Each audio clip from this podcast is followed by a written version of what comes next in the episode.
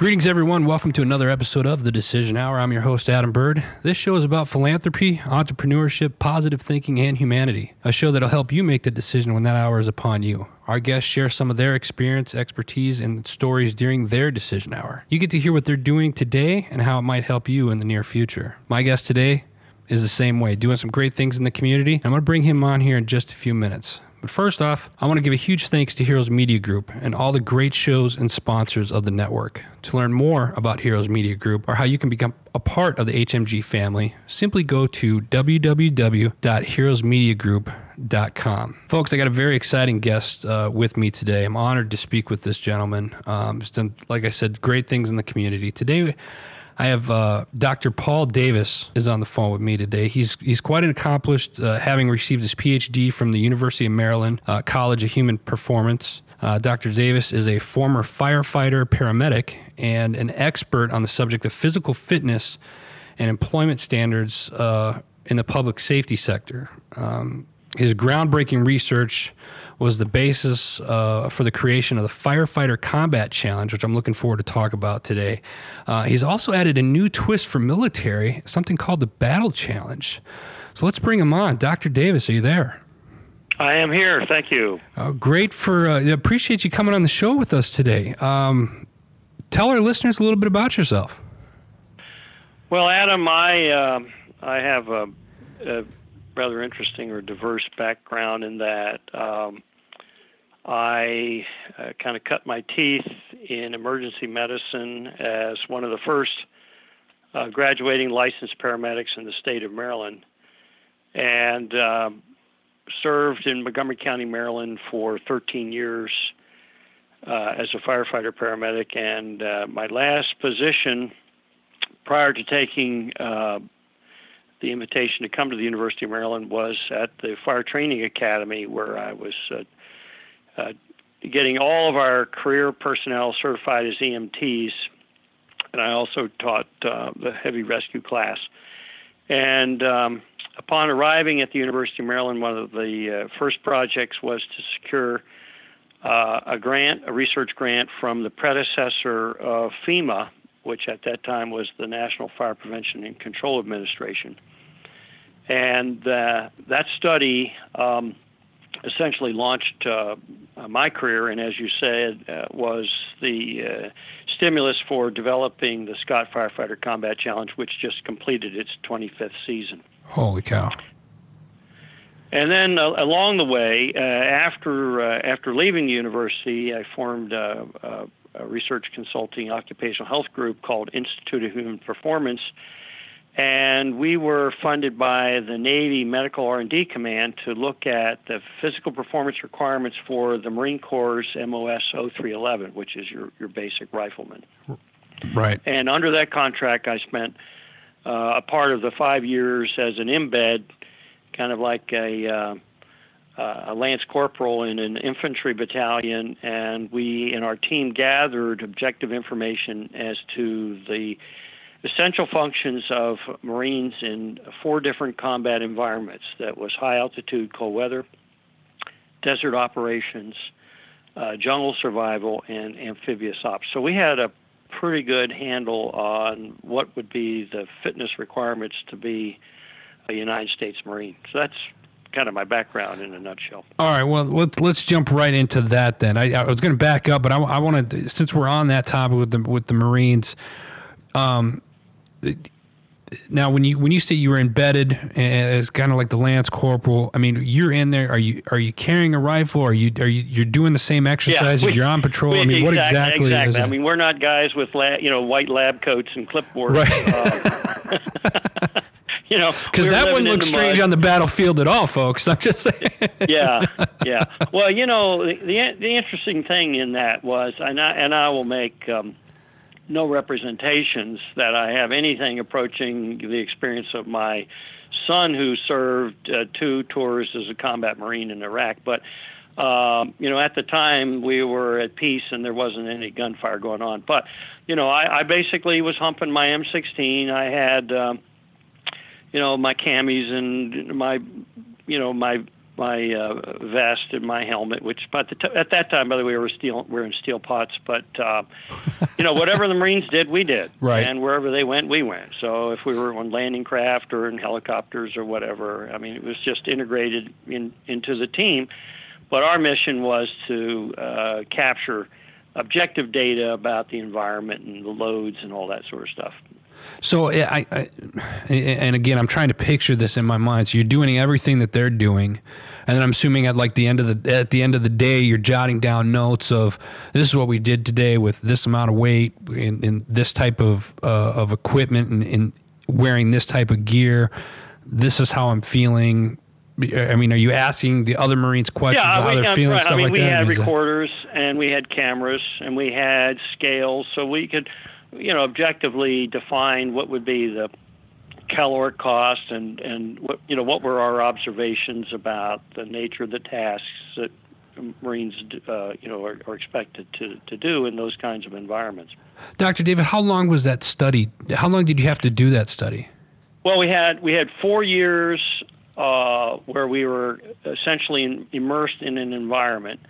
Uh, and then the fifth year, where we, we essentially took all this information, and it was very clear that the most arduous theater in which to operate is high altitude and cold weather. And that's, that's simply because the loads are so heavy and the terrain is so difficult and the metabolic costs are so high.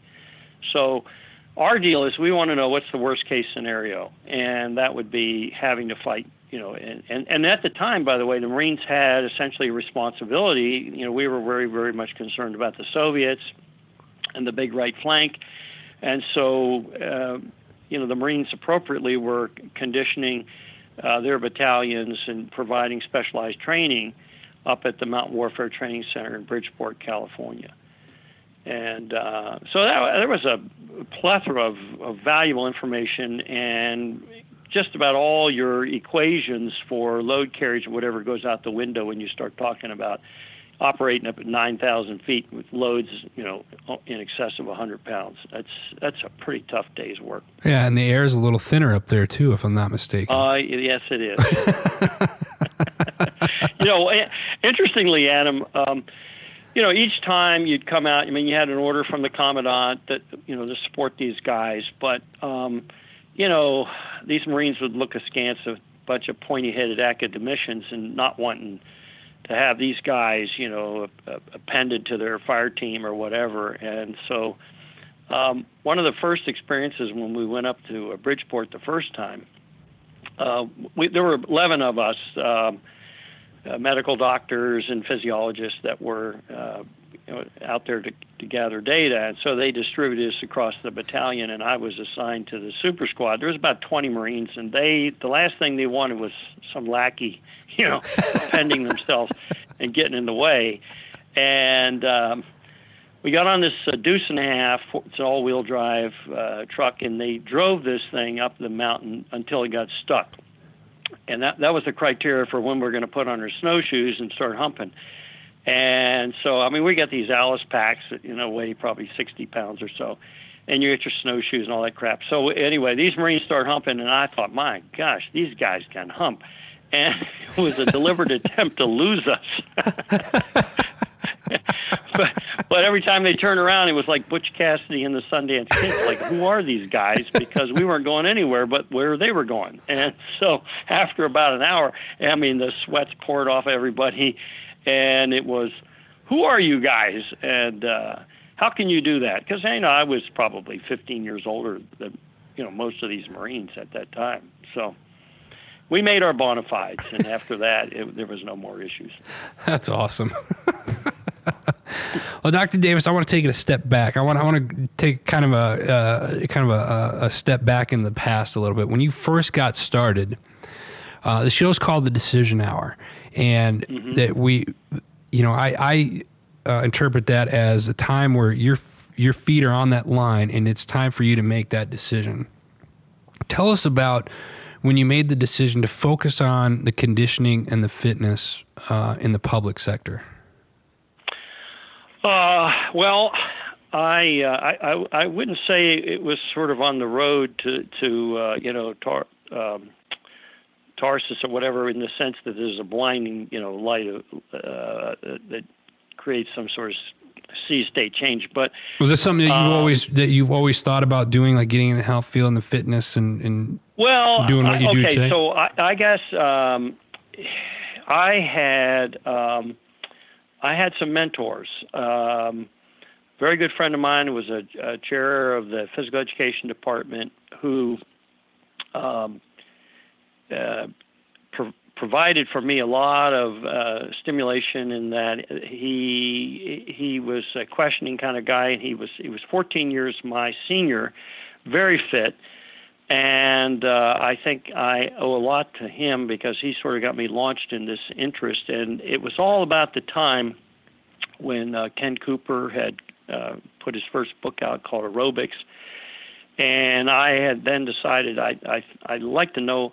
It, it, I actually, you know, it actually was uh, kind of a combination of my interest in emergency medicine, and then seeing it was the, sort of the high tide line of the number of, of myocardial infarctions, heart attacks that were taking place. So much so in Montgomery County that it was one of the first regional medical programs to try to intervene on heart attacks outside of the hospital and I knew that uh, you know fitness was an important part of this equation. I mean, prophylactically, you know, the more fit you are, the less likelihood you're probably going to have a, a, a you know a cardiac event. right. So, um, I uh, I not I didn't have any you know heart disease in in the family that prompted me, but we had the the first Heartmobile. So all of us paramedics in training were running these calls, and it we had a uh, it was a it was a uh, remodeled uh, bakery truck that was turned into a miniature uh, ICU, and uh, I started seeing you know the, the sort of the characteristic of these people who were having heart attacks was they were clearly not very fit, and when you also would look at the incidence of morbidity mortality in the fire service and realizing that we lose more firefighters to heart related problems than we do to any other cause uh, all of this stuff began to gel in my mind. And in essence the, fire service is really a microcosm of society. And so um, the the, the notion that this was a disease of choice, th- these are conditions that uh, can be preventable. Uh, all, all of these various thoughts began to uh, gel in my own mind and thinking about interventionary strategies that we could do to create a more vibrant, healthy, and safe workforce. All right. I want to uh, I want to switch gears again here because I've, I've I've been reading uh, up on your uh, you you created something called the firefighter challenge and Yes. and the battle now, now you, also have something now for the for the military called the uh, battle challenge if I'm not mistaken. Yes. Can Yes. you tell us about that and can you tell uh, when you're talking about it tell us about the science behind all of that how did that how did this all come into fruition? Well, um, the the uh, the natural extension of our 25 years with the fire service uh, made easy um, the transfer of knowledge um, into a military environment, and coupled with my experience and that of others, um, and I have a fairly wide circle of prior and current military uh, personnel who have made significant contributions to this. But um, the idea was that uh, we could uh, capture and reproduce a lot of the essential functions that are indigenous to the entire military community, meaning everybody who is going to be in any one of the services is going to go through basic training. And what I like is um, the high fidelity of of um, simulated combat or uh, combat related activities that we can put together in a side by side, head to head type of competition. And then throw in a shooting equation where clearly fatigue has a deleterious effect on marksmanship. Right. And thus, we have the challenge. And so um, we did um, a couple of dress rehearsals, and then we did proof of concept at Camp Lejeune, or excuse me, Camp Pendleton, and then at um, uh, Yuma Marine Corps Air Station and Sheppard Air Force Base. We did all those um, uh, last year. And so um, now, 2017, we're ready for the launch. We are going to be doing the uh, Best Warrior competition, which is a part of the South Carolina National Guard uh, competition. So we will have one of the elements that will be used. I might also add, um, for three years, I produced uh, programming for uh, ESPN and Discovery out of uh, Fort Benning, Georgia, and they run an annual Best Ranger competition. Yes, they do. Now that's 60 continuous hours of movement with no program sleep. Um, and, and that is, uh, and as a cameraman on that project, I can tell you it, it's hard enough on the camera guys, much less you know these poor guys that are out there humping the rucks and doing all the other stuff they do for, you know, 60 continuous hours. But anyway, the idea is, can we essentially coalesce into a little snapshot uh, and add the camaraderie, the team building, and the kind of the self-diagnosis um, in in a in a you know sport environment, and that's basically what we have now with the Battle Challenge. And um, so we will be for four days at Fort Jackson, uh, starting at the end of this month, Saturday, Sunday, Monday, Tuesday. And the first couple days are dedicated to elements of the National Guard. And then the uh, Command Sergeant Major has extended invitations to uh, all the other services. So we've got uh, airmen, we've got sailors, Marines, and soldiers that are going to be coming over. And then he's also extended to uh, uh, the cadets at the Citadel and all of the public safety elements inside the state of South Carolina. So uh, the battle challenge is kind of a fire maneuver, run and gun, uh, central functions representation, and it starts with a sprint uh, down the runway into a cargo net. And what's fascinating is that um, people think climbing a cargo net is somehow easy. it's really like getting stuck in flypaper. Yeah, yeah. Uh, and so, you know, and you, you only have to climb 10 feet. Yeah. And, and, and parenthetically, I will tell you, um, one of my uh, exercises uh, with the Marines, we did an amphibious op out in Hawaii in the aftermath of a hurricane. And I was on a um, uh, Mike 8 boat, which is a little landing craft, and we were to bring a beach party of Marines off the side of a combat car- uh, cargo ship in these 15 foot swells on a cargo net. And I will tell you, that's a very dicey kind of situation. I was certain we were going to see somebody get a traumatic amputation, but anyway, so you go up the cargo net, transition across, come down a knotted rope. You got to get over a seven foot wall. Uh, you have a run of monkey bars. You got a low crawl um, and then you have a jerry can shuffle. These are, uh, you know, your five gallon cans right. that each weigh 45 pounds. You got five of those. You got to move around these 155 rounds, stack them on the other side, uh, go through a window, and then pick up. Um, we have um, a um, M4, which has been modified, where the firing pin is now a laser, and it has a propane tank, so that each trigger pull you you get a nice report pretty much like an M16. Oh, nice. And you, you have a target. Um, these are sensors about with uh, about 50 cent size sensors on them, and there are 10 of those. And you have to double tap that target, go back through the window, do a prone uh, shot, and the barrel cannot extend beyond the mouse hole uh, because that would give away your tactical situation. The uh, weapons left unsafe. You race uh, back towards where the cargo net is, pick up 175 pound man down, drag him about 75 feet, and the uh, that that will stop the clock. So it's um it's a good all out solid two minutes of you know physical activity. And this is um, this is you know you this is the, the, you're talking the battle challenge for this, yes? Yes. And this is yes. the one that's going to be done. You said at the end of this month, at, yep. down in, in, Fort Jackson. Was that what? Or, yeah, at Fort okay. Jackson, right. We start on the 28th and the 20th, 29th, 30th, and 31st. So we expect Uh, we probably will process well over a thousand GIs uh, during that time period. I, it's, as a vet myself, you know, I spent uh, nine years in, in the uh, Army National Guard, and I'm, you know, I've been out for a while. I'm thinking you got to bring this to the public. I mean, when when can I sign up to do this? This sounds like a lot of fun. well, you know, I, I, I, tell you, it is fascinating, um, and um, we would love to to do that. Um, you know, we're not like. Uh, a Tough Mudder or whatever, where you can turn you know 15,000 people loose. Um, we have uh, you know this course set up with the object of pretty much going through all the biomechanics, you know, all the essential functions, everything that you were essentially expected to do, you know, coming out of basic, and then throwing the rifle in there.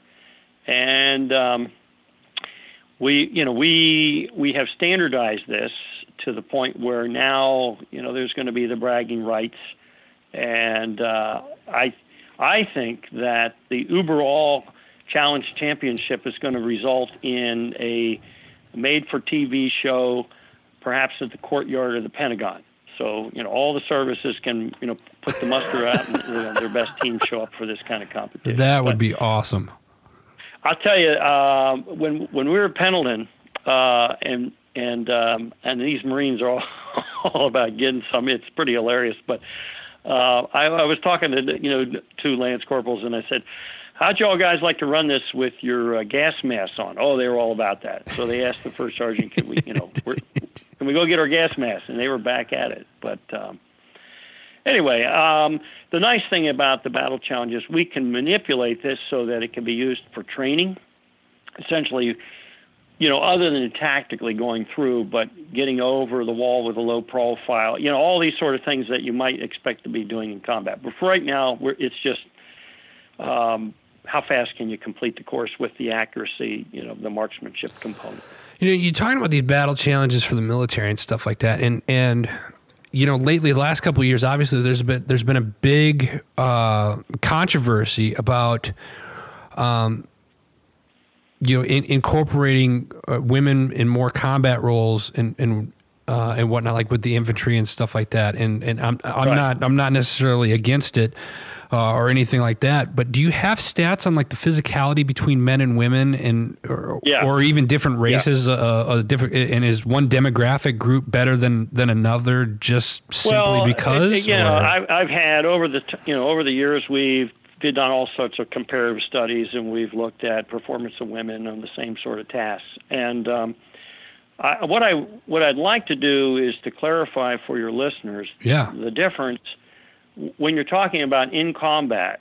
Um, anybody who's in the theater of operation, as we know, essentially can be subject to violence. Right. Um, you know, we, we we've seen guys sitting at their desk in, in the green zone in Iraq and having been assassinated by uh, you know some, some you know some third party whatever. So um, combat in in in how we look at it right now has changed very dramatically from where we had you know big offensive campaigns or whatever. I think what people do need to understand is there is for a very good reason a military occupational specialty um, that comprises direct offensive action, and those are in your infantry, your armor, your artillery, and your engineers. These these guys, these are the people who are charged with you know seeking and destroying. There's a there's a big difference than just ride you know riding shotgun on a motor T you know in in that kind of an environment. Yeah. And uh, so we want we want to make that very clear. We're not and we're not in any way denigrating or making comments about um, bravery or heroism or whatever. But when you talk about the combat arms, um, my recommendations to the Marine Corps after our study was that we needed to raise the standards for the 0311. There were too many Marines, and at that time there wasn't even any consideration for putting women in these billets. We have way too many Marines who are simply too small and are not functioning as uh, you know what I consider to be up to par. And that was very much in evidence when you get up at high altitude. And what we do know, and, and what we tend to violate physiologically, is the percentage of body weight that one carries in that combat operation. And so when you're talking about uh, discrimination, and there's nothing wrong with discrimination because it implies that you're making a rational decision based on empirical data and, and not, you know, somebody's subjective idea. But the the ideal infantry uh, marine should be at least 150 pounds, and there's not going to be very many women uh, who who are going to be able to, you know, who are going to be able to keep up and the Marines have a very rigorous and necessary standard for their infantry officers school. And I think the, the latest count, there were 31, 31 female Marines who have attempted that class. Not one of them has passed. Right. So, um, yeah, I, I, just it's it's uh, physiologically not a very good idea to to try to put women into these combat arms. The study that the Marines did, which was about 34 to 36 million dollars, and similar study we did for a half a million bucks, uh, agreed and said that it, it's when you have these co-ed units, their performance goes down, and the incidence of injuries are way up. In fact, if OSHA had any oversight, they'd shut it down as just simply being too dangerous. So I think what you're going to see with this new uh, administration is a return to the mission, which is about you know, breaking stuff and killing people. I mean, to be quite frankly, right. Uh, yep. what we're all about. And this social engineering that has gone on has essentially um, detracted us from what we ought to be focusing on. Is, as uh, General Mattis said, a more lethal force.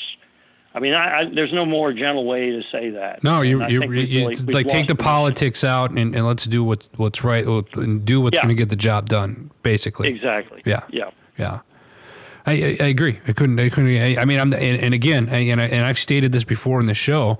Uh, those of you that have listened to me before, when we, have talked about this issue about women in the military and, and, and women in, in certain combat roles, I have no problem. If you meet the standard, yeah. more more power to you. Uh, Lord knows, especially now, I, I there's a lot of things I can't do. You know, if you go out there and you, and you do it and you beat the guy and you meet that standard, hats off to you. You you know you get it. Uh, all all respect. All, all respect. Well, um, what happens, you know, Adam, is what what I've seen over my years, uh, which are considerable in terms of uh, doing uh, designing physical standards uh, for these arduous jobs. And what what happens is that when you have a realistic job-related standard and it excludes women, then suddenly there's something wrong with the standard. And um, uh, I'll give you an example. I, had a contract with the city of Alexandria, Virginia, for a number of years, and they said we want to, we, we would like to see women firefighters. I said okay. Well, we didn't have any women who were going to pa- who were passing the standard at the time, and uh, and so the test became suspect. So uh, there's something wrong with this test because it won't pass women. The the Army's own data uh, shows that when you look at incoming recruits and you look at the high aerobic and strength requirements, um, that you will see about three and a half percent of the incoming women can meet those requirements. Um, and that you know that is that is discriminatory, but it is not illegally so, meaning that there is a job-related requirement. And when you're talking about the consequences of failure, they're quite egregious. And I'd like to use a sports analogy, um, and that is there's a pretty good reason why we don't see any women in the NFL and never will. Um, and it's interesting because there's really no, the, only outcome is winning a football game. But when you're talking about the military, the consequences of loss are people are going to get injured or killed. And I, and I just find it so interesting that we seemingly in, in the public safety sector are so focused on the minimum requirement and uh, I, I, testified in one of the seminal cases on this subject in Philadelphia, and, the judge and I had a very interesting discussion. And I used the analogy of what I call the rivet theory, and that is who wants to fly in the airplane, the rivets of which minimally hold the wing on. Um, and do we want to see how close we can get to that breaking point? When in fact, there's no reason to do so. I mean, we have um, no shortage of applicants uh, as it exists right now for combat arms in in the services. And it's the same thing follows with uh, law enforcement and with the fire departments that um, there is a, a, huge quantity of uh, otherwise qualified individuals who we could hire from the top and never even get into the issue of how low we have to go in our race to the bottom to somehow accommodate uh, you know our hiring practices. Doc, I want to uh, I want to change uh, change gears just a little bit again here. I want to talk about uh, you have an event coming up uh, at the Lucas Oil uh, Stadium, and I under, I understand it's one of the one of your patent uh, firefighter challenges. Is that correct? Yes, that's correct. Yep. is now is that for for all? Is, is that for, for anybody? Or all in, uh, uniformed across across the country? Or, or can yeah we you know, can actually our uh, rules allow any any first responder. Okay. So it could be a law enforcement officer as well. Okay and and is that can the, can uh, a law enforcement officer or a firefighter or first responder can they can they uh, can they compete in more than than one of these a year? Yeah yeah we we'll have uh, perhaps up to 20 events across the United States this year and is is that something that the public can come out and witness? I mean, is there is there a way like let's say one of our listeners right now is like, oh, that that'd be a cool event to go check out and, and watch. Is there is there is that something that they could purchase tickets to to, to go see or, or well, it's actually it's open to the public, and we have uh, you know pretty good sized bleacher bank up there, so it's you know first come first serve in terms in terms of seating.